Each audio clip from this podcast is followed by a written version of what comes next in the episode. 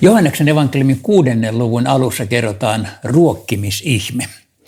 Ja tässä on kartta, jossa on Genesaretin järvi. Missä tämä tapahtui, sitä ei ihan varmuudella tiedetä, mutta todennäköisesti täällä järven itärannalla.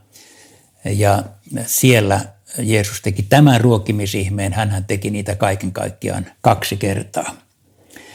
Tämä on erikoinen kertomus, koska valtava kansanjoukko, tuhansia ihmisiä on paikalla, tulee nälkä, niillä ei ole ruokaa. Ja Jeesus sanoo, antakaa teheille syödä.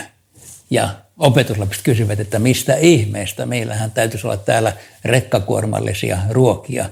He ikään kuin sanovat, jotta voisittaisiin kaikki ruokkia. Ja silloin Jeesus sanoo tämän lauseen, että, tai siis siellä tuo Andreas tuo Jeesukselle pojan, jolla on viisi ohraleipää ja kaksi kalaa. Ja silloin Jeesus siunaa nämä ja kaikille riittää. Ihmeellinen kertomus, jonka sanoma on vähintäänkin se, että tuo Jeesukselle omat vähäiset lahjasi, Jeesus siunaa ne ja niistä riittää monille. Jeesuksen käsissä sinun vähätkin evääsi muuttuvat siunaukseksi. Mutta sitten seuraavassa kertomuksessa lähdetään myrskyyn, eli siis merelle ja nyt siis jonnekin tänne keskelle Genasaretin järveä. Ja tämä järvihän on mittasuhteeltaan semmoinen, että se on näin päin suunnilleen 15 kilometriä ja näin päin noin 20 kilometriä, joten aika suuri järvi ilman yhtään saarta. Ja kun siellä nousee kova myrsky, niin kokeneetkin eh, kalastajat ovat helisemässä. Silloin Jeesus, joka ei ollut veneessä, lähti kävelemään vettä pitkin. Seuraava ihmetteko. Veneen luokse. Opetuslapset pelästyivät totta kai, koska aalloilla kävelee joku. Mutta Jeesus sanoo, minä tässä olen, älkää pelätkö. Minä tässä olen, älkää pelätkö. Jeesus sanoi itse asiassa, minä olen, joka on Jumalan pyhä nimi, jota ei tavallisesti saanut lausua ääneen. Silloin he tunnistavat, tämähän on Jeesus. Ja näin Jeesus tyynnyttää myrskyn ja he pääsevät rauhallisesti satamaan. Jeesus tulee elämämme myrskyyn silloin, kun hätä on suuri.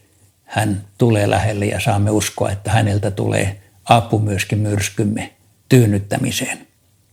Kansanjoukko on kulkenut toiselle rannalle täältä ympäri tänne pohjoisrannalle.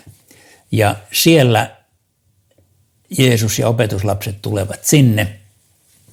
Ja kansa haluaa lisää leipää. No ymmärrettävää.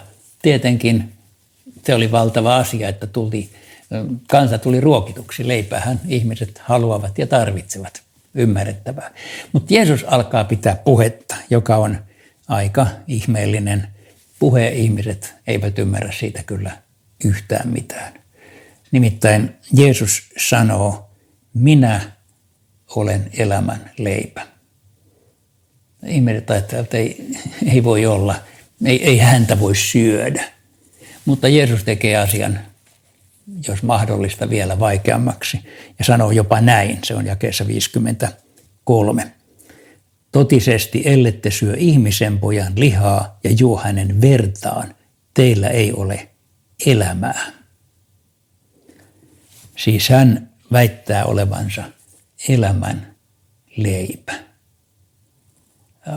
Kukaan ei käsitä, eikä, eikä voikaan käsittää. Me, jotka luemme Johanneksen evankeliumia, me tiedämme kyllä, mistä on kysymys tai, tai voimme tietää. Nimittäin Johanneksen evankeliumissa ei ole lainkaan ehtoollisen asetussanoja niin kuin muissa evankeliumeissa, ja siksi oikeastaan tämä teksti on Johanneksen evankeliumin ehtoollisteksti. Kirjoitan tähän HPE, joka tarkoittaa Herran pyhä ehtoollinen. Tämä muistuttaa siitä. Mutta opetuslapsetkin hämmentyvät. Ja täällä sanotaan jakeessa 60, ihmiset sanovat sietämätöntä puhetta kuka voi kuunnella tuollaista? Ja niin yksi ja toinen lähtee pois ja lopulta siihen jää vain pieni joukko Jeesuksen lähimmät. Heiltä Jeesus kysyy, aiotteko tekin lähteä? Tähän Pietari vastaa nämä legendaariset sanansa. Herra, kenen luomme menisimme, sinulla on ikuisen elämän sanat. Ajattelen mielestäni, että ei Pietarikaan varmaan ymmärtänyt, mitä Jeesus puhui. Mutta sitten hän ajatteli, että mikä olisi vaihtoehto Jeesukselle. Jos lähtisimme pois, kuka meitä sitten auttaisi? Emme ymmärrä, Jeesus, aina sinua, mutta emme lähde pois. Sillä sinulla on ikuisen elämän sanat. Näillä sanoilla päästään taivaaseen.